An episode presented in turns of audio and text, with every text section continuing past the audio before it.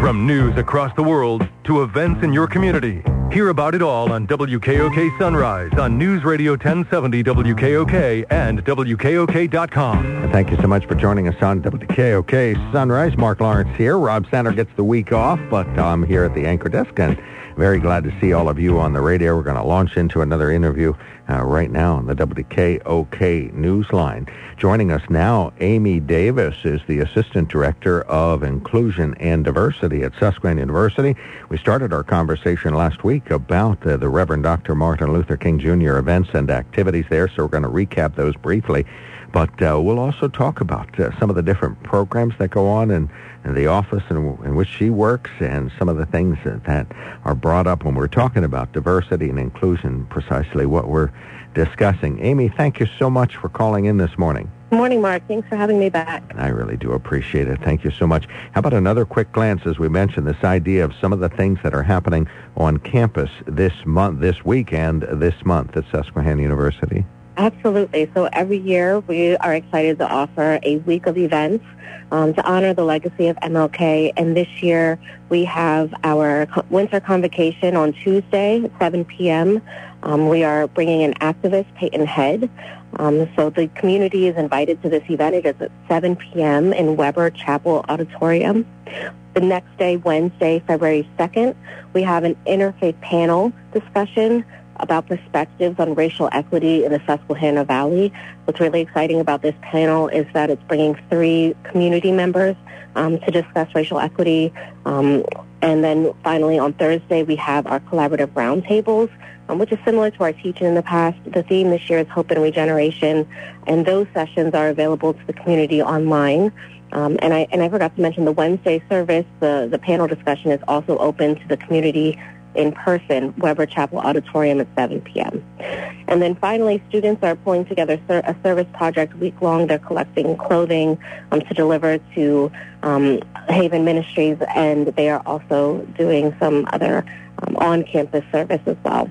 Payton. We have a full, full round of events. Oh, great. Thank you. Payton Head is an activist and former president of the Missouri Students Association. Uh, explain how he really uh, brought uh, to home uh, how individuals could do a self-examination and then turn the results of that examination into action as they were working on campus where he was. Yeah, so Missouri State, um, like many other campuses, was exper- students were experiencing a variety of forms of, of racism or um, prejudice, and Payton had a viral post on social media that really called out these incidents and not only the, his own that he had experienced, but those of, of Muslim students or trans students. Um, and so he was elected president of the Student Government Association and went on to really raise the voices of folks who, who were marginalized um, and, and created social change on his campus after he was president, um, he then created a guide for students on other campuses um, to explain how to how to bring attention to these situations, how to address them, how to um, create change and, and get other people invested. Um, I know when, when his post originally went viral, he heard from Harry Belafonte and folks from just all over the globe. Um, so his voice was um, needed at the moment. This was after the events of, of Ferguson, and folks were looking to talk about the, these topics, and Payton was the right person to bring attention to how we can all have a part in um, in not shying away from the conversation and in using our various identities to create social change. So I'm excited to hear what he has to say and apply it to our Susquehanna Valley. And what is Susquehanna University already doing? Tell us about the work, uh, the mission and work of the uh, Inclusion and Diversity uh, Center at Susquehanna. So our center is looking to create just experiences for all students regardless of the intersections of their identities. Um, so we know that certain populations that are marginalized on our campus are not having these same experiences as other students. So we have mentoring programs. Um, we offer educational events similar to this Payton Head discussion. Um, we also have celebrations that bring cultures and holidays to the foreground of the conversation and spread them to the rest of the campus. Um, our whole division of inclusive excellence has begun a curriculum to educate staff and faculty on issues of inclusion and diversity. Um, we regularly advocate for students and We also have a bias response team that can handle events when students are experiencing situations of bias on campus. Um, and so we're really looking at the student from a holistic view and trying to both celebrate and advocate um, while focusing on the main reason they're there, which is their educational experience when we're talking about a campus, what is diversity? What is inclusion? When we're talking about a campus and we're thinking about inclusion, I like to imagine it that, okay, we get everyone to the campus, we, we diversify, we want our campus to represent what the world looks like, what our country looks like, really. Um, but then inclusion is about making sure it feels like home for everybody, that it is equally um, everyone's individual space. Um, and, and that really brings justice. And I, I, like to speak about justice a lot, making sure that everyone is having a just experience. If we are bringing a trans student to campus, for example, they should have, an, have access to restrooms in their residence halls, in their academic buildings. That gives them a just experience. Um, and so that's really how we're approaching the situation. And what is justice in this context? Well, justice is making sure that everyone has access to the same quality of education, the same movement across campus. Um, nobody is, is left behind. Nobody is um, sort, left to sort it out on their own, that they all have access to the same high-quality education that Susquehanna offers. All right, so that uh, speaks to fairness, which you, you've also addressed. Explain what uh, some of the activities and uh, dig just a little bit more deeply into some specific programs? For example, what is a, a safe space or what is the mentoring? Explain how those uh, uh, types of things work. Sure. So when we think about mentoring, um, we know that even our first generation students, students whose family members have never gone to college, might have a harder time figuring out just the ropes, so to say, on campus. So we are bringing in really successful upper class students, so juniors and seniors, and we're spending a whole semester training them on referrals, on problem solving, and then we are pairing incoming first years from underrepresented backgrounds with those students for a year-long mentoring relationship where they can meet weekly and go over academics, social situations, home life, um, really dive into every area that makes a student successful in college.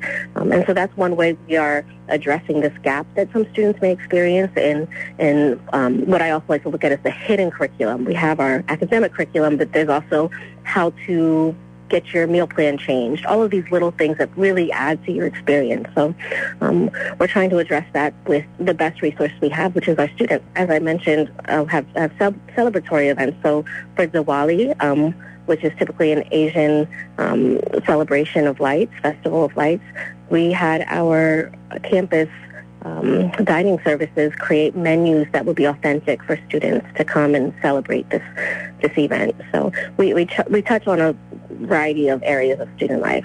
Well, and you may experience some pushback occasionally in the community or maybe somebody on campus. Uh, how do you address somebody who's uh, reluctant to uh, embrace what you're working on? We are always open to conversation and dialogue. Um, one thing I, I tell students in training is the only guarantee in any work around diversity is that you will make mistakes. You will say the wrong thing, you will offend someone, um, but as long as we keep coming to the table, to the conversation, we can continue to progress. So we are always open to having conversations with folks. Sometimes when people are, are just making a lot of noise, um, we ignore it and continue forward with the work that we're doing because we know ultimately the progress will continue in our nation, in our world.